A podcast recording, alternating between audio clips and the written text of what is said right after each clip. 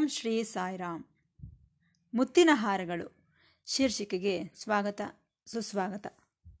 ಎಲ್ಲರಿಗೂ ನಮಸ್ಕಾರ. ಪ್ರತಿ ಭಾನುವಾರದಂದು ಪ್ರಸಾರವಾಗುವ ಮುತ್ತಿನ ಹಾರಗಳು ಶೀರ್ಷಿಕೆಯಲ್ಲಿ ಪ್ರೊಫೆಸರ್ ಅನಿಲ್ ಕುಮಾರ್ ಕಾಮರಾಜರವರು ಭಗವಾನ್ ಶ್ರೀ ಸತ್ಯಸಾಯಿ ಬಾಬಾರವರೊಂದಿಗೆ ಸಂಭಾಷಿಸಿದಂತಹ ಮಧುರವಾದ ಸಂಭಾಷಣೆಗಳನ್ನು ಕುರಿತು ನಮ್ಮೊಂದಿಗೆ ಹಂಚಿಕೊಳ್ಳುತ್ತಿದ್ದಾರೆ. ನಾವೆಲ್ಲರೂ ಈ ಮಧುರವಾದ ಸಂಭಾಷಣೆಗಳನ್ನು ಕೇಳಿ ಆನಂದಿಸಿ ಭಗವಾನ್ ಬಾಬಾರವರ ದಿವ್ಯ ಅನುಗ್ರಹಕ್ಕೆ ಪಾತ್ರರಾಗೋಣ. ಅಂದ ಹಾಗೆ ಅನಂತಪುರದಲ್ಲಿರುವ ಶ್ರೀಕೃಷ್ಣ ದೇವರಾಯ ಯೂನಿವರ್ಸಿಟಿಗೆ ಸ್ವಾಮಿ ನನ್ನನ್ನು ಕಳುಹಿಸಿದ್ದು, ನಾನು ಅಲ್ಲಿಗೆ ಹೋಗಿ ಒಂದೂವರೆ ಗಂಟೆ ಮಾತನಾಡಿದ್ದು, ಅಲ್ಲಿದ್ದವರೆಲ್ಲ ನನ್ನ ಪ್ರವಚನವನ್ನು ಎಷ್ಟೋ ಆಸಕ್ತಿಯಿಂದ ಆಲಿಸಿದ್ದು ವೈಸ್ ಚಾನ್ಸಲರ್ರವರು ನನ್ನನ್ನು ಅಭಿನಂದಿಸಿದ್ದು, ನಂತರ ಅಲ್ಲಿದ್ದ ವಿದ್ಯಾರ್ಥಿಗಳು, ಪ್ರೊಫೆಸರ್ಗಳು ನನಗೆ ಕೆಲವು ಪ್ರಶ್ನೆಗಳನ್ನು ಕೇಳಿದ್ದು, ನಾನು ಆ ಪ್ರಶ್ನೆಗಳಿಗೆ ಉತ್ತರಿಸಿದ್ದು, ಈ ವಿಚಾರಗಳನ್ನೆಲ್ಲ ನಾವು ಕಳೆದ ಭಾನುವಾರ ತಿಳಿದುಕೊಂಡೆವು. ಈ ದಿನ ಉಳಿದ ಅಂಶಗಳನ್ನು ತಿಳಿದುಕೊಳ್ಳೋಣ. ಸರಿ, ಒಬ್ಬ ಪ್ರೊಫೆಸರ್ ಕೇಳಿದರು, ಧ್ಯಾನವೆಂದರೆ ಏನು? ಅದನ್ನು ಹೇಗೆ ಮಾಡಬೇಕು? ಎಂದು. ಆಗ ನಾನು ಸ್ವಾಮಿ ಹೇಳಿದ ಮಾತುಗಳನ್ನೇ ಹೇಳಿದೆ. ಅದೇನೆಂದರೆ eating, writing, walking, talking, reading ಸರ್ವವೂ ಧ್ಯಾನವೇ. ಊಟ ಮಾಡುವುದು, ನಡೆಯುವುದು, ಮಾತನಾಡುವುದು, ಓದುವುದು, ಬರೆಯುವುದು ಎಲ್ಲವೂ ಧ್ಯಾನವೇ ಎಂದು ಸ್ವಾಮಿ ಹೇಳಿದ್ದಾರೆ. ಇನ್ನು ಎರಡನೆಯದು. ನಾನು ಧ್ಯಾನವನ್ನು ವಿಜಯವಂತವಾಗಿ ಮಾಡುತ್ತಿದ್ದೇನೆ ಎಂದು ಯಾವಾಗ ಗೊತ್ತಾಗುತ್ತದೆ ನಿನಗೆ? ಅದಕ್ಕೆ ಸಾಕ್ಷಿ ಏನು? ಅದಕ್ಕೆ ಸಾಕ್ಷಿ ಏನೆಂದರೆ ಆಲೋಚನೆಗಳೇ ಇಲ್ಲದ ಸ್ಥಿತಿ. ಯಾವ ಆಲೋಚನೆಗಳು ಇಲ್ಲದೆ ಯಾವಾಗ ಇದ್ದೀಯೋ ಅದೇ ನಿಜವಾದಂತಹ ಧ್ಯಾನ ಸ್ಥಿತಿ. ಅಂದರೆ ಮನಸ್ಸನ್ನು ನೀನು ಅಮನಸ್ಕ ಮಾಡಿದ್ದೀಯ, ಮನೋಲಯ ಮಾಡಿದ್ದೀಯ. ಇನ್ನು ಮೂರನೆಯದು, ನಾವೆಲ್ಲರೂ ಧ್ಯಾನವೆಂದರೆ ಏಕಾಗ್ರತೆ ಎಂದುಕೊಳ್ಳುತ್ತಿದ್ದೇವೆ. ಆದರೆ ಇದು ತಪ್ಪು. ಧ್ಯಾನ ಮೂರು ಹಂತಗಳಲ್ಲಿ ನಡೆಯಬೇಕು. ಮೊದಲನೆಯ ಹಂತ ಏಕಾಗ್ರತೆ, ಕಾನ್ಸಂಟ್ರೇಷನ್. ಎರಡನೆಯ ಹಂತ ಕಾಂಟಂಪ್ಲೇಷನ್, ಧಾರಣೆ. ಅದರ ಬಗ್ಗೆಯೇ ಆಲೋಚಿಸುವುದು ಕಾಂಟಂಪ್ಲೇಷನ್. ಮೂರನೆಯದು ಮೆಡಿಟೇಷನ್, ಧ್ಯಾನ. ಈ ಮೂರು ಅವಸ್ಥೆಯಲ್ಲಿ ಧ್ಯಾನ ಸ್ಥಿತಿ ಇದೆ. ಸರಿ, ಮೊಟ್ಟ ಮೊದಲನೆಯದೇನು? ಏಕಾಗ್ರತೆ. ಉದಾಹರಣೆಗೆ, ನಮಗೆ ಗುಲಾಬಿ ಹೂವು ಬೇಕೆಂದೆನಿಸಿತು. ಆಗ ಏನು ಮಾಡುತ್ತೇವೆ? ಹೂವಿನ ತೋಟಕ್ಕೆ ಹೋಗುತ್ತೇವೆ. ಹೋಗಿ ಅಲ್ಲಿ ನೋಡಿದರೆ ಅಲ್ಲಿ ಮಲ್ಲಿಗೆ ಹೂಗಳಿವೆ, ಸೇವಂತಿಗೆ ಹೂಗಳಿವೆ, ಎಲ್ಲ ರೀತಿಯ ಹೂಗಳಿವೆ. ಆದರೆ ನಿನಗೆ ಬೇಕಾಗಿರೋದು ಯಾವುದು? ಗುಲಾಬಿ ಹೂವು. ಹಾಗಾಗಿ ಏನು ಮಾಡುತ್ತೀಯಾ? ಆ ಕಡೆ ಈ ಕಡೆ ನೋಡುತ್ತಾ ನಿಧಾನವಾಗಿ ಆ ಗುಲಾಬಿ ಹೂವಿನ ಗಿಡದ ಹತ್ತಿರಕ್ಕೆ ಬರುತ್ತೀಯ? ಬಂದು ನೋಡಿದಾಗ ಆ ಗಿಡದಲ್ಲೇನೋ ಮುಳ್ಳುಗಳಿವೆ, ಎಲೆಗಳಿವೆ, ಕೊಂಬೆಗಳಿವೆ. ಅವುಗಳ ಬಗ್ಗೆ ನೀನು ಗಮನ ಹರಿಸುವುದಿಲ್ಲ. ಆ ಹೂವಿನ ಮೇಲೆಯೇ ದೃಷ್ಟಿ ಇಟ್ಟು ಆ ಹೂವನ್ನು ಕತ್ತರಿಸುತ್ತೀಯ? ನಂತರ ಆ ಹೂವಿನ ವಾಸನೆಯನ್ನು ನೋಡಲು ಪ್ರಾರಂಭಿಸುತ್ತೀಯ? ಅಂದರೆ ಮೂರು ಹಂತಗಳು. ಮೊಟ್ಟ ಮೊದಲು ಅಲ್ಲಿರುವಂತಹ ಬೇರೆ ಗಿಡಗಳನ್ನಲ್ಲದೆ ನಿನಗೆ ಬೇಕಾಗಿರುವ ಆ ಗುಲಾಬಿ ಹೂವಿನ ಗಿಡದ ಹತ್ತಿರಕ್ಕೆ ಹೋಗುವುದು. ಏಕಾಗ್ರತೆ, ಕಾನ್ಸಂಟ್ರೇಷನ್. ಇನ್ನು ಆ ಗಿಡದ ಹತ್ತಿರಕ್ಕೆ ಹೋದ ನಂತರ ಆ ಗಿಡಕ್ಕೆ ಇರುವಂತಹ ಮುಳ್ಳುಗಳನ್ನು, ಎಲೆಗಳನ್ನು, ಕೊಂಬೆಗಳನ್ನು ಪಕ್ಕಕ್ಕೆ ಸರಿಸಿ ಆ ಗುಲಾಬಿ ಹೂವನ್ನೇ ನೋಡುತ್ತಾ ಅದನ್ನು ಸ್ವೀಕರಿಸುವುದು. ಇದು ಕಾಂಟಂಪ್ಲೇಷನ್. ಧಾರಣೆ. ಇನ್ನು ಮೂರನೆಯದು. ಗುಲಾಬಿ ಹೂವಿನ ವಾಸನೆಯನ್ನು ನೋಡಲು ಪ್ರಾರಂಭಿಸುತ್ತೀಯ. ಅದೇ ಮೆಡಿಟೇಷನ್, ಧ್ಯಾನ.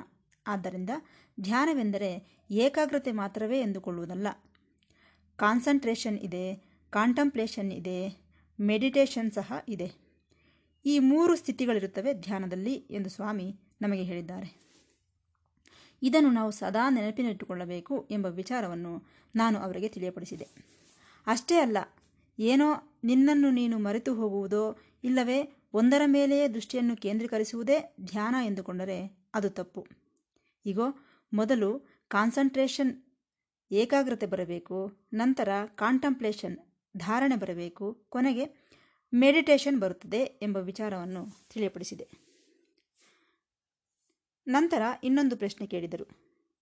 ನೋಡಿ, ಕೆಲವು ಮಂದಿ ಅವರ ಅನುಭವಗಳನ್ನು, ಲೀಲೆಗಳನ್ನು ಹೇಳಿಕೊಡುತ್ತಿರುತ್ತಾರೆ. ಆ ವಿಚಾರದಲ್ಲಿ ನಮ್ಮನ್ನು ಏನು ಮಾಡಬೇಕೆಂದು ಹೇಳುತ್ತೀರಿ ಎಂದು ಕೇಳಿದರು. ಆಗ ನಾನು, ನೋಡಿ, ನಿಮ್ಮ ಅನುಭವಗಳನ್ನು ಎಲ್ಲರಿಗೂ ಹೇಳಿ ಎಂದು ಯಾರಾದರೂ ಹೇಳಿದ್ದಾರೆಯೇ? ನಿನ್ನ ಅನುಭವಗಳನ್ನು ಎಲ್ಲರಿಗೂ ಸಾಟಿಸು ಎಂದು ಸ್ವಾಮಿ ಹೇಳಿದ್ದಾರೆಯೇ? ಇಲ್ಲವಲ್ಲ.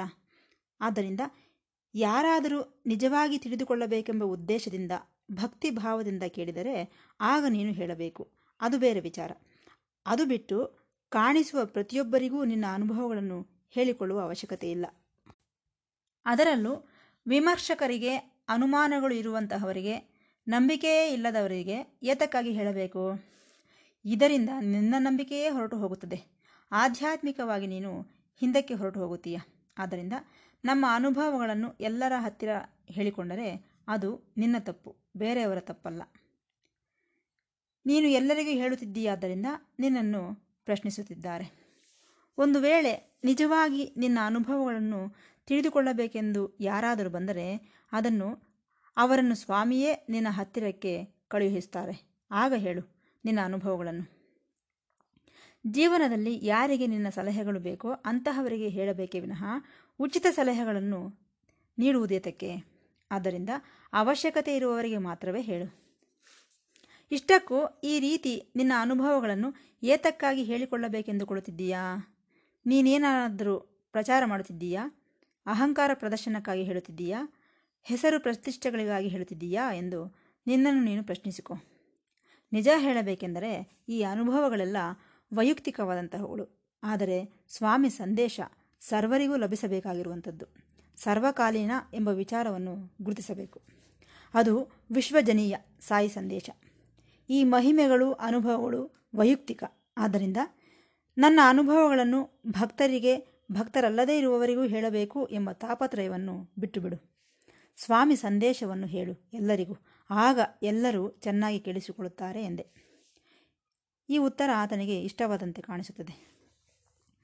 ನಂತರ ಇನ್ನೊಬ್ಬರು, ರಿಸರ್ಚ್ ಸ್ಕಾಲರ್ಸ್, ಅವರು ಪ್ರಶ್ನೆ ಕೇಳಿದರು. ಅಯ್ಯ, ಕಾಶ್ಮೀರದಲ್ಲಿ ಬಹಳ ಮಂದಿ ಸತ್ತು ಹೋಗುತ್ತಿದ್ದಾರೆ. ಆಫ್ಘಾನಿಸ್ತಾನವೆಲ್ಲ ತೊಳೆದುಕೊಂಡು ಹೋಗಿದೆ. ಇರಾಕ್ನ ಮೇಲೆ ಬಾಂಬುಗಳ ಮಳೆಯೇ ಸುರಿಯಿತು. ಈ ಪ್ಯಾಲೆಸ್ಟೈನದಲ್ಲಿ, ಇಸ್ರೇಲ್ನಲ್ಲಿ ಯಾವಾಗ ನೋಡಿದರೂ ಯುದ್ಧಗಳೇ. ಈ ರೀತಿ ನೋಡಿದರೆ ಕಾಶ್ಮೀರದಲ್ಲಾಗಲಿ, ಆಫ್ಘಾನಿಸ್ತಾನ್ನಲ್ಲಾಗಲಿ, ಇರಾಕ್ನಲ್ಲಾಗಲಿ, ಪ್ಯಾಲೆಸ್ಟೈನೋದಲ್ಲಾಗಲಿ, ಇಸ್ರೇಲ್ನಲ್ಲಾಗಲಿ ಎಲ್ಲ ಕಡೆ ಯುದ್ಧಗಳೇ. ಈ ರೀತಿ ಯುದ್ಧಗಳು ನಡೆಯುತ್ತಿದ್ದರೆ ಬಾಬಾರವರು ಏನು ಮಾಡುತ್ತಿದ್ದಾರೆ ಎಂದು ಕೇಳಿದರು. ನೋಡಿ ಎಂತಹ ಸವಾಲು. ಅದಕ್ಕೆ ನಾನು ಹೇಳಿದೆ ಭಗವಾನರು ಏನೆಂದು ಹೇಳಿದ್ದಾರೆಂದರೆ, ಮೊಟ್ಟ ಮೊದಲು ನಿನ್ನನ್ನು ನೀನು ಸಂಸ್ಕರಿಸಿಕೊ, ನಿನ್ನನ್ನು ನೀನು ಸರಿ ಮಾಡಿಕೊ ಮೊದಲು ನೀನು ಶಾಂತಿಯನ್ನು ಅನುಭವಿಸು, ಆ ನಂತರ ನಿನ್ನ ಶಾಂತಿಯನ್ನು ಉಳಿದವರಿಗೆಲ್ಲ ಹಂಚಬಹುದು. ನೀನೇ ಸಂತೋಷದಿಂದ ಇಲ್ಲದಿದ್ದರೆ ಇತರರಿಗೆ ಏನು ಸಂತೋಷವನ್ನು ನೀಡುತ್ತೀಯಾ ಎಂದು ಹೇಳುತ್ತಾ ಭಗವಾನರು ಹೇಳಿದ ಉದಾಹರಣೆಯನ್ನೇ ನಾನು ಅವರಿಗೆ ಹೇಳಿದೆ. ಒಬ್ಬ ತಂದೆ ಮಗನಿಗೆ ಒಂದು ಭಾರತವಿರುವ ಮ್ಯಾಪನ್ನು ಕೊಟ್ಟನು, ಇಂಡಿಯನ್ ಮ್ಯಾಪ್. ಇದು ಭಾರತದ ಮ್ಯಾಪ್ ಎಂದು ಆ ಮಗನಿಗೆ ಹೇಳಿದ. ಆ ಮಗು ಆಟವಾಡುತ್ತಾ ಆಟವಾಡುತ್ತಾ ಮ್ಯಾಪನ್ನು ನಾಲ್ಕು ಚೂರುಗಳಾಗಿ ಹರಿದು ಹಾಕಿದ. ತಂದೆಗೆ ಬಹಳ ಕೋಪ ಬಂದಿತು ಏನೋ, ನಿನಗೆ ಮ್ಯಾಪ್ ಕೊಟ್ಟರೆ ಚೂರು ಚೂರುಗಳಾಗಿ ಹರಿದಾಕುತ್ತೀಯಾ ಎಂದು ಆ ಮಗನನ್ನು ಗದರಿಸಿದನು. ಯಾವಾಗ ಆ ತಂದೆ ಕೋಪದಿಂದ ಗದರಿಸಿದನೋ ಆ ಹುಡುಗ ಅಳುತ್ತಾ ಅಲ್ಲಿಂದ ಹೊರಟು ಹೋದ. ನಂತರ, ಸ್ವಲ್ಪ ಸಮಯದ ನಂತರ ಆ ಹುಡುಗ ಹಿಂದಕ್ಕೆ ಬಂದು, ಅಪ್ಪ, ಇಗೋ, ನಿನ್ನ ಮ್ಯಾಪನ್ನು ನಿನಗೆ ಕೊಟ್ಟು ಬಿಡುತ್ತಿದ್ದೇನೆ ಎಂದನು. ಇದನ್ನು ಕೇಳಿ ತಂದೆ ಆಶ್ಚರ್ಯಗೊಂಡನು. ಆ ಮ್ಯಾಪನ್ನು ಚೂರು ಚೂರುಗಳಾಗಿ ಹರಿದು ಹಾಕಿದ್ದೀಯಲ್ಲ, ಅದನ್ನು ಹೇಗೆ ಜೋಡಿಸಿ ತೆಗೆದುಕೊಂಡು ಬಂದೆ ಎಂದು ಆ ತಂದೆ ಕೇಳಿದನು. ಆಗ ಆ ಹುಡುಗ, ಅಪ್ಪ, ಕೈಗಳು ಎಲ್ಲಿರಬೇಕೋ, ಸೊಂಟ ಎಲ್ಲಿರಬೇಕೋ, ಆ ಪ್ರಕಾರವೇ ಈ ಎರಡು ಚೂರುಗಳನ್ನು ಅಂಟಿಸಿದೆ. ಇನ್ನುಳಿದ ಎರಡು ಚೂರುಗಳನ್ನು ಕೆಳಗಿನ ಭಾಗ ಎಲ್ಲಿರಬೇಕೋ, ಕಾಲುಗಳು ಎಲ್ಲಿರಬೇಕೋ, ಆ ಪ್ರಕಾರ ನಾನು ಆ ಚೂರುಗಳನ್ನು ಅಂಟಿಸಿದೆ. ಆಗ ಈ ಭಾರತ ಮ್ಯಾಪ್ ಮೊದಲಿನಂತೆ ಆಯಿತು ಎಂದನು. ಈ ಉದಾಹರಣೆಯನ್ನು ಭಗವಾನರು ಹೇಳುತ್ತಾ, ವ್ಯಕ್ತಿಗಳು ಬದಲಾದರೆ ದೇಶ ಬದಲಾಗುತ್ತದೆ, ದೇಶ ಬದಲಾದರೆ ಪ್ರಪಂಚ ಬದಲಾಗುತ್ತದೆ. ಅಂದರೆ ವ್ಯಕ್ತಿ ಬದಲಾದರೆ ಸಮಾಜ ಬದಲಾಗುತ್ತದೆ, ಸಮಾಜ ಬದಲಾದರೆ ರಾಜ್ಯ ಬದಲಾಗುತ್ತದೆ, ರಾಜ್ಯ ಬದಲಾದರೆ ದೇಶ ಬದಲಾಗುತ್ತದೆ, ದೇಶ ಬದಲಾದರೆ ಇಡೀ ಪ್ರಪಂಚವೇ ಬದಲಾಗುತ್ತದೆ. ಹಾಗಾಗಿ ಬದಲಾವಣೆ ಎಂಬುದು ವ್ಯಕ್ತಿಯಿಂದ ಪ್ರಾರಂಭವಾಗಬೇಕು ಎಂಬ ವಿಚಾರವನ್ನು ಸ್ವಾಮಿ ಹೇಳಿದರು. ಅದನ್ನೇ ನಾನು ಆ ದಿನ ಅವರಿಗೆ ಹೇಳಿದೆ. ಎಲ್ಲರೂ ಎಷ್ಟೋ ಸಂತೋಷಿಸಿದರು. ಈ ರಾಜಕೀಯದವರು ವೇದಿಕೆಯ ಮೇಲೆ ನಿಂತು ಹೇಳುತ್ತಿರುತ್ತಾರೆ, ಪ್ರಪಂಚ ಬದಲಾಗಬೇಕು ಪ್ರಪಂಚ ಬದಲಾಗಬೇಕು ಎಂದು. ಸರಿ, ಮೊದಲು ನೀನು ಬದಲಾಗಬೇಕಲ್ಲವೇ? ನೀನು ಬದಲಾಗುವುದು ಯಾವಾಗ? ನೀನು ಬದಲಾದರೆ ಪ್ರಪಂಚ ಬದಲಾಗುತ್ತದೆ. ಆದ್ದರಿಂದ ವ್ಯಕ್ತಿಯಿಂದ ಪ್ರಾರಂಭವಾಗಬೇಕು. ಇರಾನ್ ಏನಾಗಿದೆ, ಆಫ್ಘಾನಿಸ್ತಾನ್ ಏನಾಗಿದೆ ಎಂಬುದು ಬೇರೆ ಪ್ರಶ್ನೆ. ಮೊದಲು ಅವರಿಗೆ ಅವರು ನನಗೇನಾಗಿದೆ ಎಂಬ ಪ್ರಶ್ನೆಯನ್ನು ಹಾಕಿಕೊಳ್ಳಿ ಎಂದು ಹೇಳಿದೆ. ನಂತರ ಇನ್ನೊಬ್ಬರು ಕೇಳಿದರು, ಅಯ್ಯ, ನಾನು ರಿಸರ್ಚ್ ಸ್ಕಾಲರ್, ಅಂದರೆ ಪರಿಶೋಧನೆಯಲ್ಲಿದ್ದೇನೆ. ಹೀಗಿರುವಾಗ ನಾನು ಭಗವಂತನ ಬಗ್ಗೆ ಆಲೋಚಿಸುವುದು ಹೇಗೆ? ಯಾವಾಗಲೂ ಭಗವಂತನ ಚಿಂತೆಯಲ್ಲೇ ಇರು ಎಂದರೆ ಹೇಗೆ? ಆಗ ನನ್ನ ಕೆಲಸಕ್ಕೆ ಅಡ್ಡಿಯಾಗುತ್ತದಲ್ಲವೇ? ಎಂದನು. ನಾನು ಸ್ವಾಮಿ ಹೇಳಿದ ಮಾತನ್ನೇ ಹೇಳಿದೆ, ನೀನು ಮಾಡುವ ಕೆಲಸ ಭಗವಂತನು ಮಾಡುವ ಕೆಲಸ ಬೇರೆ ಬೇರೆ ಇದೆಯೇ? ಸ್ವಾಮಿ ಕಾರ್ಯ, ಸ್ವಕಾರ್ಯ ಎಂದು ಬಿಡಿಬಿಡಿಯಾಗಿವೆಯೇ ಎಂದುಕೊಳ್ಳುತ್ತಿದ್ದೀಯಾ? ಇದು ತಪ್ಪು. ರಿಸರ್ಚ್ ಮಾಡುವುದು ಸಹ ಸ್ವಾಮಿ ಕೆಲಸವೇ. ವ್ಯಾಪಾರ ಮಾಡುತ್ತಿದ್ದರೂ ಅದು ಸ್ವಾಮಿ ಕೆಲಸವೇ.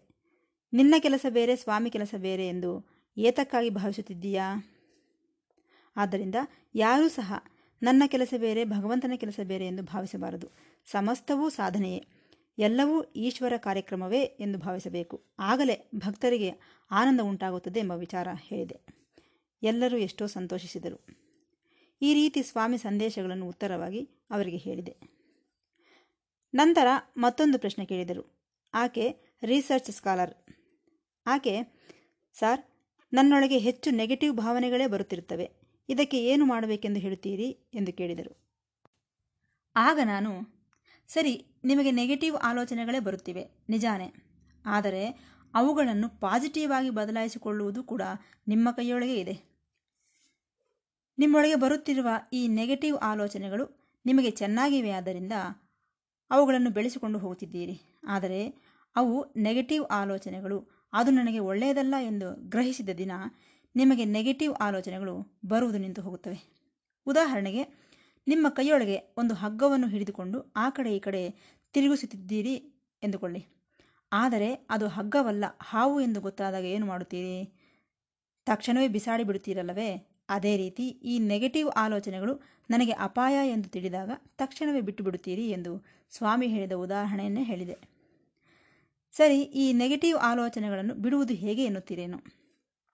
ಪಾಸಿಟಿವ್ ಆಲೋಚನೆಗಳನ್ನು ಬೆಳೆಸಿಕೊಳ್ಳಿ. ಆಗ ಈ ನೆಗೆಟಿವ್ ಆಲೋಚನೆಗಳು ಕಡಿಮೆಯಾಗಿ ಬಿಡುತ್ತವೆ ಅದಕ್ಕೆ ಬೇರೆ ಪ್ರಯತ್ನದ ಅವಶ್ಯಕತೆ ಇಲ್ಲ. ಈ ಪಾಸಿಟಿವ್ ಆಲೋಚನೆಗಳು ಇರುವವರಿಗೆ ಒಳ್ಳೆಯ ಅನುಭವಗಳು ಉಂಟಾಗುತ್ತವೆ. ಭಗವಂತನೆಂದರೆ ಏನೆಂದು ಅರ್ಥವಾಗುತ್ತದೆ ಕೂಡ. ಉದಾಹರಣೆಗೆ, ಫೋಟೋಗಳನ್ನು ತೆಗೆಯುವಾಗ ನಾವು ಕ್ಯಾಮರಾ ಕಡೆಗೆ ತಿರುಗಬೇಕು. ಅದು ಬಿಟ್ಟು ಕ್ಯಾಮರಾಗೆ ನಿನ್ನ ಬೆನ್ನು ನೋಡಿಸಿದರೆ ನೀನು ಬಿಡುತ್ತೀಯಾ ಇಲ್ಲ. ಅದೇ ರೀತಿ ಬೆನ್ನು ತೋರಿಸುವುದು ನೆಗೆಟಿವ್ ಆಲೋಚನೆಗಳು. ಕೆಮರಾಗೆ ಎದುರಾಗಿ ನಿಲ್ಲುವುದು ಪಾಸಿಟಿವ್ ಆಲೋಚನೆಗಳು. ಹಾಗಾಗಿ, ನಿನಗೆ ಪಾಸಿಟಿವ್ ಆಲೋಚನೆಗಳಿದ್ದಾಗ ನಿನಗೆ ಬಹಳ ಚೆನ್ನಾಗಿ ವಿಚಾರಗಳೆಲ್ಲ ಅರ್ಥವಾಗುತ್ತವೆ ಎಂದು ಸ್ವಾಮಿ ಹೇಳಿದ ಮಾತುಗಳನ್ನೇ ಹೇಳಿದೆ.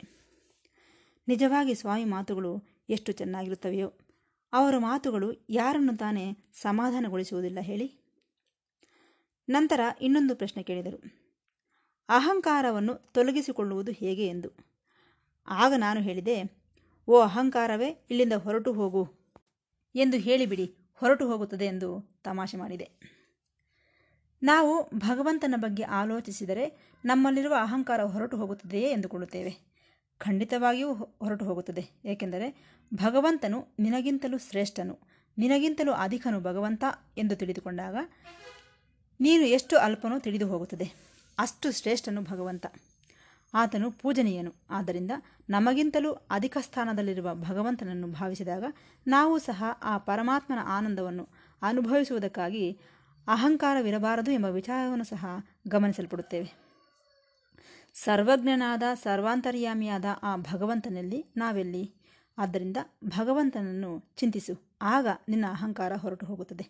ಆಗ ನಿನಗೆ ವಿನಯ ಏರ್ಪಡುತ್ತದೆ ಎಂದು ಸ್ವಾಮಿ ಹೇಳಿದ ಉದಾಹರಣೆಯನ್ನೇ ಹೇಳಿದೆ ಸೂರ್ಯನಿಗೆ ಎದುರಾಗಿ ನೀನು ನಡೆಯುತ್ತಿದ್ದಾಗ ನಿನ್ನ ನೆರಳು ನಿನ್ನ ಹಿಂದೆ ಇರುತ್ತದೆ. ಅದೇ ರೀತಿ ಸೂರ್ಯನಿಗೆ ವಿರುದ್ಧವಾಗಿ ನಡೆಯುತ್ತಿದ್ದೀಯಾ ಎಂದುಕೋ. ಆಗ ನಿನ್ನ ನೆರಳು ನಿನ್ನ ಮುಂದೆ ಇರುತ್ತದೆ. ಒಂದು ಕಡೆ ತಿರುಗಿದರೆ ನಿನ್ನ ಹಿಂದೆ ಇರುತ್ತದೆ ನಿನ್ನ ನೆರಳು. ಇನ್ನೊಂದು ಕಡೆ ತಿರುಗಿದರೆ ನಿನ್ನ ಮುಂದೆ ಇರುತ್ತದೆ ನಿನ್ನ ನೆರಳು. ಅದೇ ರೀತಿ ಪ್ರಪಂಚವನ್ನು ಅನುಸರಿಸಿದರೆ ನಿನ್ನೊಳಗೆ ಅಹಂಕಾರ ಉಂಟಾಗುತ್ತದೆ. ಪ್ರಪಂಚಕ್ಕೆ ವಿರುದ್ಧವಾಗಿ ನಡೆದುಕೊಂಡರೆ ಆಗ ಆ ಅಹಂಕಾರ ಹೊರಟು ಹೋಗುತ್ತದೆ ಎಂದು ಸ್ವಾಮಿ ಹೇಳಿದ ಉದಾಹರಣೆಯನ್ನೇ ಹೇಳಿದೆ. ನಂತರ ಒಬ್ಬ ವಿದ್ಯಾರ್ಥಿ ಪ್ರಶ್ನೆಯನ್ನು ಕೇಳಿದ. ನೋಡಿ, ನೀವೆಲ್ಲರೂ ಬಾಬಾರವರನ್ನು ದೇವರು ಎಂದು ನಂಬುತ್ತಿದ್ದೀರಿ. ನನಗೆ ಬಾಬಾರವರಂತೆ ಆಗಬೇಕೆಂಬ ಆಸೆ ಇದೆ. ಅದಕ್ಕೆ ಏನು ಮಾಡಬೇಕು ಎಂದು ಪ್ರಶ್ನೆ ಕೇಳಿದ. ಯುವಕನಲ್ಲವೇ, ಆದ್ದರಿಂದ ಸ್ವಲ್ಪ ತುಂಟಾಟ ಜಾಸ್ತಿ. ಸರಿ, ಉತ್ತರವನ್ನು ಹೇಳಿದೆ.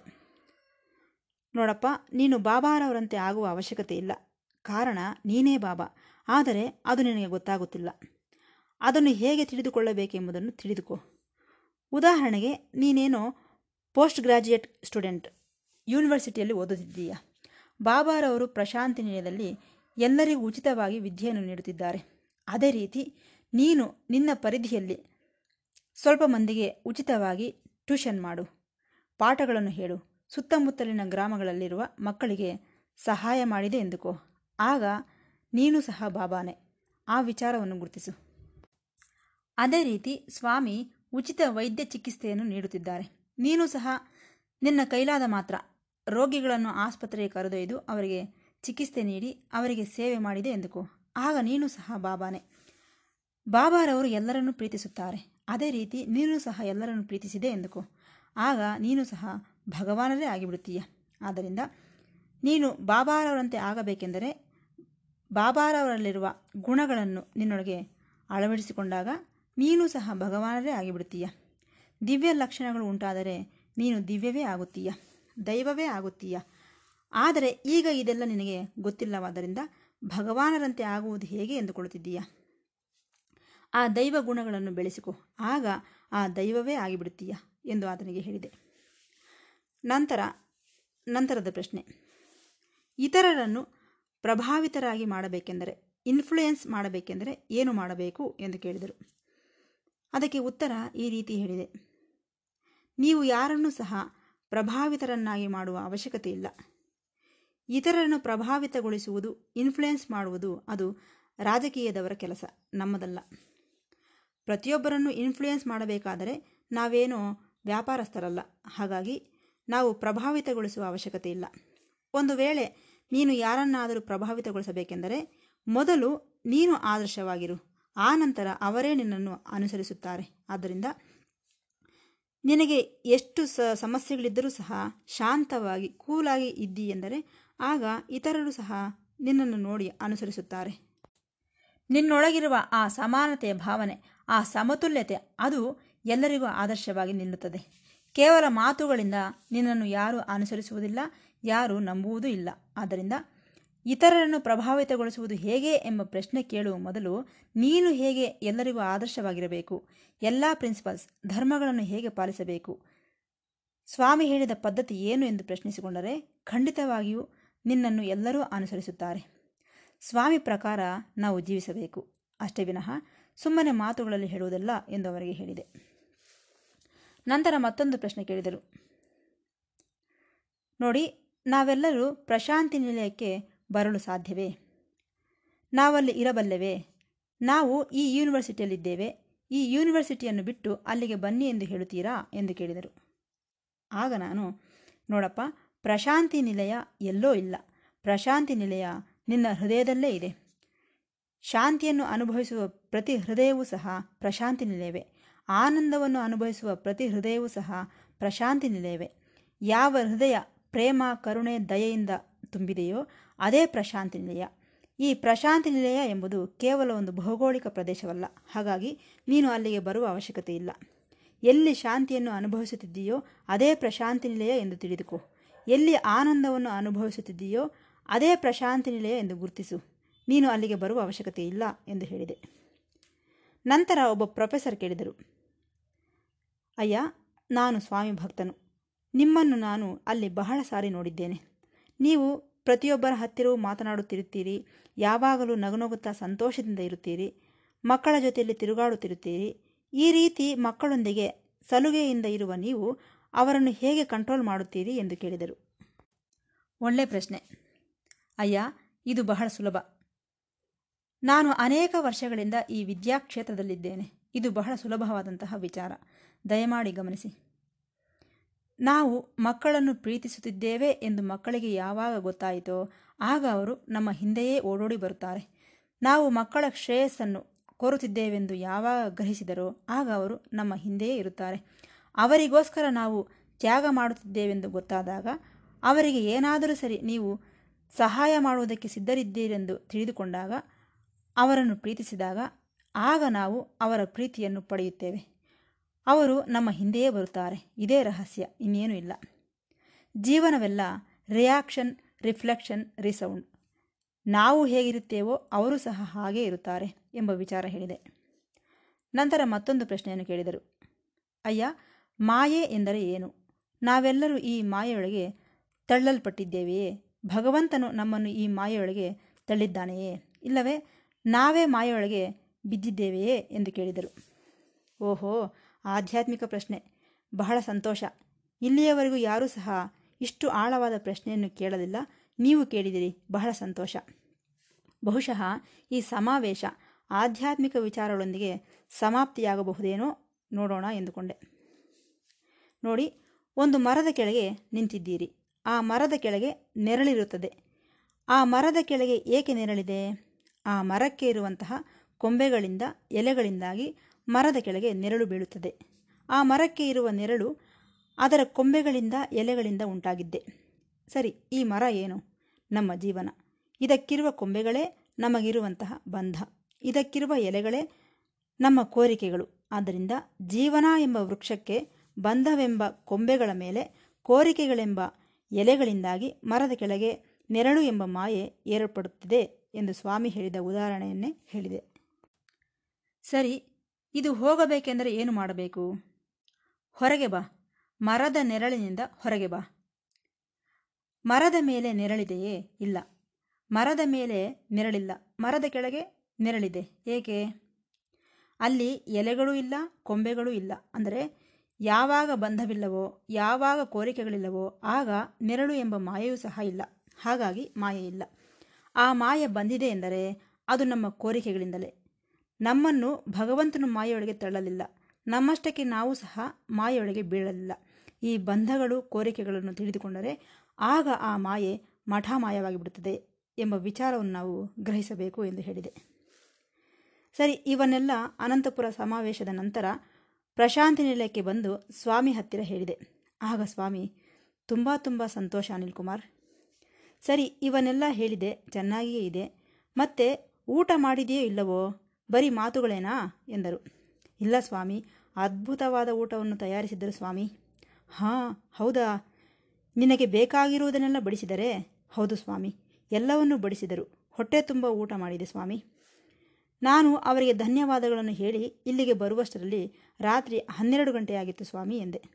ಹೋಗಲಿ ಬಿಡು, ಅಲ್ಲೇ ಏನಾದರೂ ಇದ್ದು ಬಿಡುತ್ತೀಯೇನೋ ಎಂದುಕೊಂಡೆ. ಇಲ್ಲ ಸ್ವಾಮಿ, ನಿಮ್ಮನ್ನು ಬಿಟ್ಟು ನಾನೇತಕ್ಕೆ ಅಲ್ಲೇ ಇರಲಿ ಸ್ವಾಮಿ ಎಂದೆ. ಹಾಂ, ಬಹಳ ಸಂತೋಷ ಎಂದರು. ನೋಡಿ ಹೇಗಿದೆ ಎಂದು. ನಾನು ಬೆಳಿಗ್ಗೆ ಸ್ವಾಮಿ ಹತ್ತಿರಕ್ಕೆ ಬಂದ ತಕ್ಷಣವೇ, ಏನಯ್ಯ, ಅನಂತಪುರ ಟ್ರಿಪ್ ಹೇಗಿತ್ತು ಎಂದರು. ಸ್ವಾಮಿ ಎಕ್ಸಲೆಂಟ್ ಆಗಿತ್ತು ಸ್ವಾಮಿ, ಎಲ್ಲವೂ ನಿಮ್ಮ ದಯೆ ಸ್ವಾಮಿ ಎಂದೆ. ಈ ರೀತಿ ಅನಂತಪುರಕ್ಕೆ ಹೋದ ಪರ್ಯಟನೆಯೂ ಸಹ ಸ್ವಾಮಿಯ ದಯೆಯಿಂದ ವಿಜಯವಂತವಾಯಿತೆಂದು ತಮಗೆ ತಿಳಿಸುತ್ತಾ ಮುಕ್ತಾಯಗೊಳಿಸುತ್ತಿದ್ದೇನೆ. ಮತ್ತೆ ಭೇಟಿಯಾಗೋಣ. ಸಾಯಿರಾಮ್.